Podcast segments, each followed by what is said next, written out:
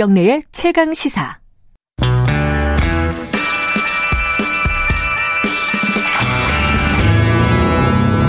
더 이상 waiting은 없다.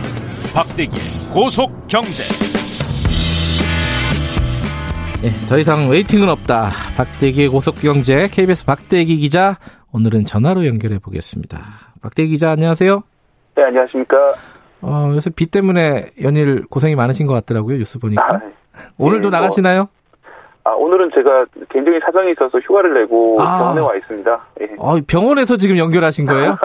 예. 아이고 감사합니다. 이렇게까지 안 해주셔도 되는데 오늘도 중요한 얘기를 해야 돼요. 근데 지난주에 코스피가 2,300을 넘겼습니다. 이게 1년 네. 8개월 만이라고 하는데 이게 어, 주가가 이게 너무 거품이 아니냐 이런 걱정을 많이들 하는 것 같아요. 어, 어떻게들 평가를 하고 있습니까 전문가들은? 네 저도 이제 어 말씀하신 대로 2,300이라는 엄청난 상태까지 올라왔는데 네.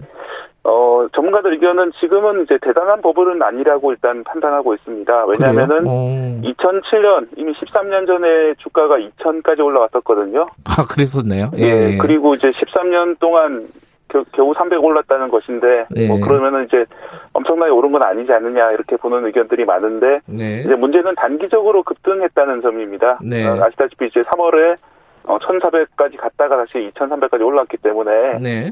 이 단기적으로 급등한 상황이 과연 그 정상적인 상황이냐에 대해서는 좀 의견이 갈리는 것 같습니다. 네. 어, 전체적으로 봐서는 이제 뭐 엄청난 버블은 아니지만은 단기 급등에 대해서 좀 주의해야 될 시점이 아닌가 판단이 됩니다. 음.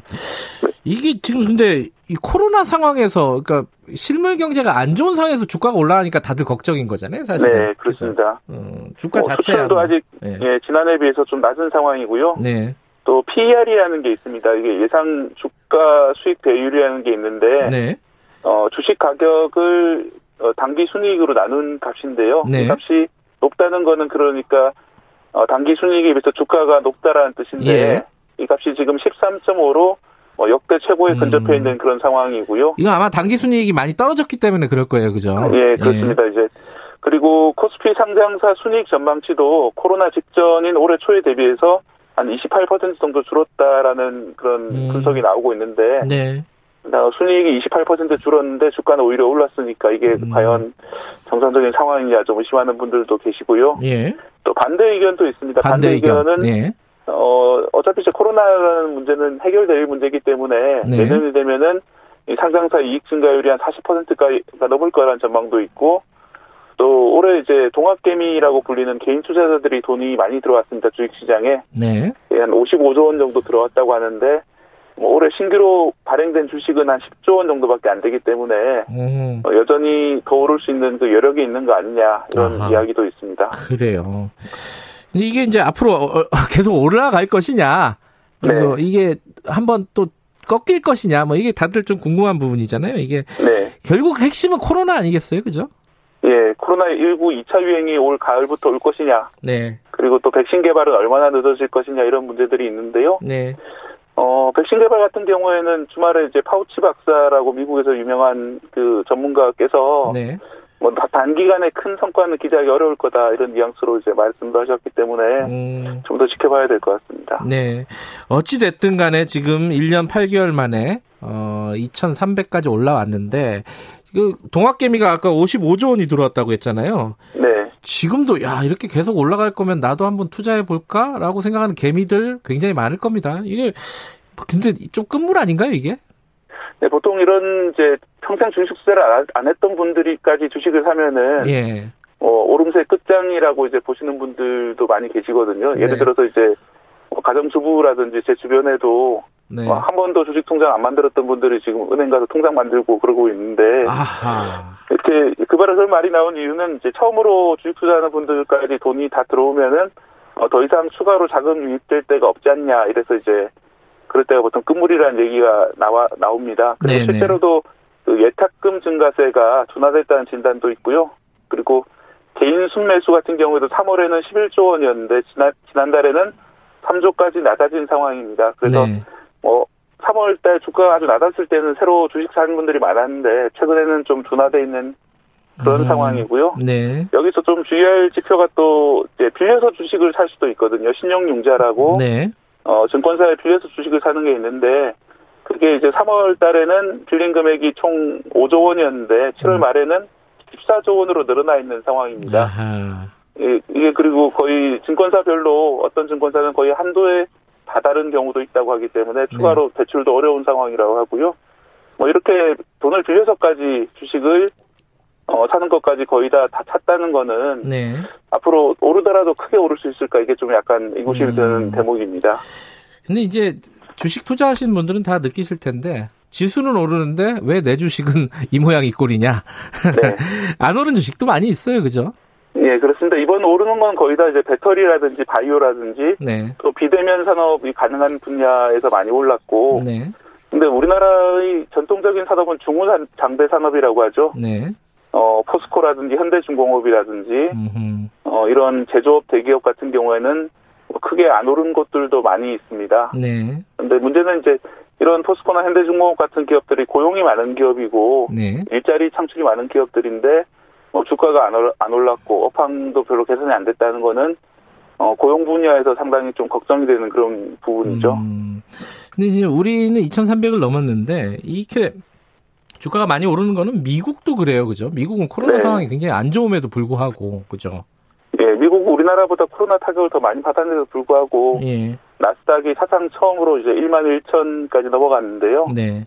어, 미국도 사실 우리나라랑 마찬가지입니다. 전통적인 산업보다는 어, 팡이나 마가라고 부- 보통 약자를 부르는데 예. 뭐 페이스북, 아마존, 애플, 넷플릭스, 구글 같은 예. 어, 그런 신생 IT, IT 기업들이 주식 중심이 돼가지고 주식이 많이 올리고 있습니다. 네. 그래서 이제 미국에서도 6월달 정도부터는 실물이 이렇게 어려운데 뭐 주가만 고공행진한 현상은 거품 아니냐 이런 우려들이 많이 나오고 있는 상황인데 근데 문제는 그 이후로도 계속 올랐다는 겁니다. 그래서 그래서 전통적인 그런 진단으로는 어, 이해할 수 없는 그런 영역까지 음. 온게 아니냐 이렇게 이런 얘기까지 나오고 있습니다. 그다 연결되는 얘기긴 한데 주가 오르는 것도 주가 오르는 건데 금도 굉장히 많이 올랐어요, 그죠? 네, 금도 이제 사상 처음으로 2천을 넘어서 뭐 2,050 넘었다가 지금 2,030 정도 가 있는데 네, 이 온스당 이제 달러 가격입니다. 네, 어, 이런 주식이라든지 금 그리고 부동산 가격까지 모두 오르는 것은 어, 유동성이 많이 공급되고 있기 때문인데요. 네. 코로나 19 때문에 어, 정부가 돈이 필요한 곳에 대출과 보증을 폭발적으로 늘렸고 우리나라뿐만 아니라 미국이라든지 전 세계가 다 그러고 있기 때문에 어, 시중에 이제 돈이 많이 풀리다 보니까 어, 돈으로 살 수 있는 물건인 자산들 대표적인 게 이제 주식과 부동산이 있는데요. 뭐 거기다 이제 금까지 오르고 또 최근에는 비트코인까지 갑자기 급등하는 그런 음. 현상도 있었습니다. 네. 근데 이제 주식 올라가면 이게 거품이냐 아니냐 요 정도 논란이 있는데 지금 부동산 자산이 급증하는 거는 가격이 올라가는 거는 지금 뭐 정권의 지지율이 흔들흔들 거리는 상황이잖아요. 이게 그러니까 이 부동산으로 몰리는 유동 자금을 이- 이쪽 다른 시장으로 좀 빼려고 하는 그런 정책들이 지금 나오고 있는 거죠. 뉴딜 펀드 이런 걸 네. 만든다는 거죠. 예, 그 정부에서 이제 부동산에 좀 그만 투자를 하고 네. 어 우리나라 이제 주식시장에 좀 투자를 하라는 뜻에서 뉴딜 펀드를 어 정부가 주도적으로 이제 만들어서 어 시중 자 풀린 자금을 부동산보다 주식 투자 투자 주식 시장으로 유도하겠다 이런 정책을 만들고 있는 중인데요. 뭐 네. 아직은 이제 뉴딜 펀드 가입할 수 있는 그런 상황은 아닙니다. 음, 지금 근데 이 뉴딜 펀드는 어떠 어떻습니까? 이게 투자할 만한 뭐 그런 메리트가 있나요? 네, 뉴딜 펀드 같은 경우도 다른 펀드랑 마찬가지로 원금 보장은 안 되고요. 그래도 정부가 어. 하는 건데. 예, 정부가 하는 거기 때문에 좀 아무래도 안정성은 좀 더 높을 수는 있습니다. 예. 이게 뉴딜 펀드가 처음은 아니거든요. 과거에 이제 이명박 정부의 녹색 성장 펀드라는 게 있었고 아. 또 박근혜 정부의 통일 펀드라는 게 있었는데 예. 뭐 이런 펀드들도 다 마이너스가 난 건 아닙니다. 상당히 이제 플러스가 한때는 꽤 좋았었는데 네. 뭐 최근 이제 수익률을 보면 상당히 많이 떨어져 있거든요. 그래서 네. 이제 어, 해당 정부가 집권해 있는 동안에는 상당히 오르다가 음. 이제 해당 정부 기간이 끝나면은 좀 떨어지는 그런 경향이 있기 때문에 음. 어, 지금 만드는 펀드도 앞으로 좀 그런 현상이 벌어지지 않도록 잘 관리해 나가야 되겠다 이런 필요는 음. 있고요. 네. 또 현 정부 같은 경우는 이제 소부장 펀드라고 일본이 이제 어, 도발을 해왔을 때 네. 이제 소재 부품 장비 산업을 살리기 위해서 소부장 펀드를 만들었었는데 어, 누적 수익률이 상당히 높은 편입니다. 그래요. 음. 예, 그렇기 때문에 뭐 그런 펀드를 보면은 뭐 당장은 괜찮을 것 같습니다. 그런데 이제 음. 장기적으로는 좀 어, 뭐 정권이 이제 변동이 있으면은 좀 달라질 수 있기 때문에 좀 네. 주의하시는 게 좋을 것 같습니다. 지금 뭐 주식에 관심 있는 분들 굉장히 많을 겁니다. 아까 말씀하셨듯이 평생 동안 주식 투자 한 번도 안 해보신 분들이 이제 계좌를 만드는 그런 상황이기도 하다는데 네. 어떤 부분들 좀 조, 조심해야 된다 이런 말씀을 좀 듣고 마무리하죠. 예, 예.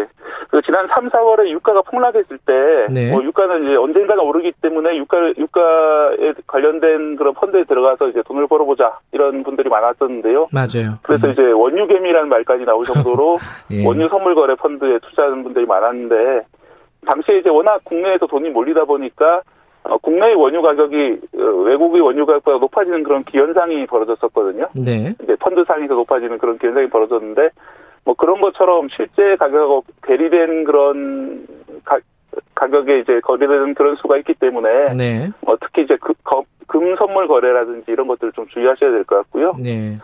그리고 아까 이제 뭐 빚을 많이 내서 이제 주식 투자를 하고 있다 말씀을 드렸는데 네. 뭐 그런 거라든지 어 단기간에 이제 큰 수익을 바라고 또 무리해서 이렇게 투자하시는 것들은 당연히 좀 주의, 주의하셔야 음. 되고 뭐 투자 전문가들도 긴 호흡으로 투자를 하라 이렇게 말씀드리고 있습니다. 예. 어, 학교에서는 투자 요령을 안 가르쳐 주잖아요. 뭐 책에서 이제 어떻게 증권 계좌를 만들고 어떤 걸 봐야 된다 이런 거안 가르쳐 주기 때문에 그러네요. 생각해 보니까. 보통 네. 예 책을 통해서 보거나 뭐 경제 기사를 통해서 보거나 저는 유튜브로 많이 보고 계시는데 네.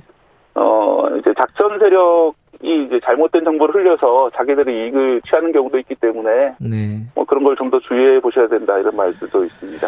알겠습니다. 아, 근데 아까 병원에 계신다고 했는데 본인이 아프신 건가요? 아니요 저 가족 아, 그렇군요. 예. 아니, 문자가 네. 많이 와서요. 뭐, 페퍼피근 님도 왜 병원에 가셨냐. 5060님은 잘 쉬고 건강하셔야 한다. 이런 말씀 예, 보내주셨습니다. 감사합니다. 다음 주에는 스튜디오에서 뵙겠습니다. 고맙습니다. 예, 고맙습니다. 네, 박대기의 고속- 고속경제 KBS 박대기 기자였고요. 김경래 최강 시사 듣고 계신 지금 시각은 8시 42분입니다.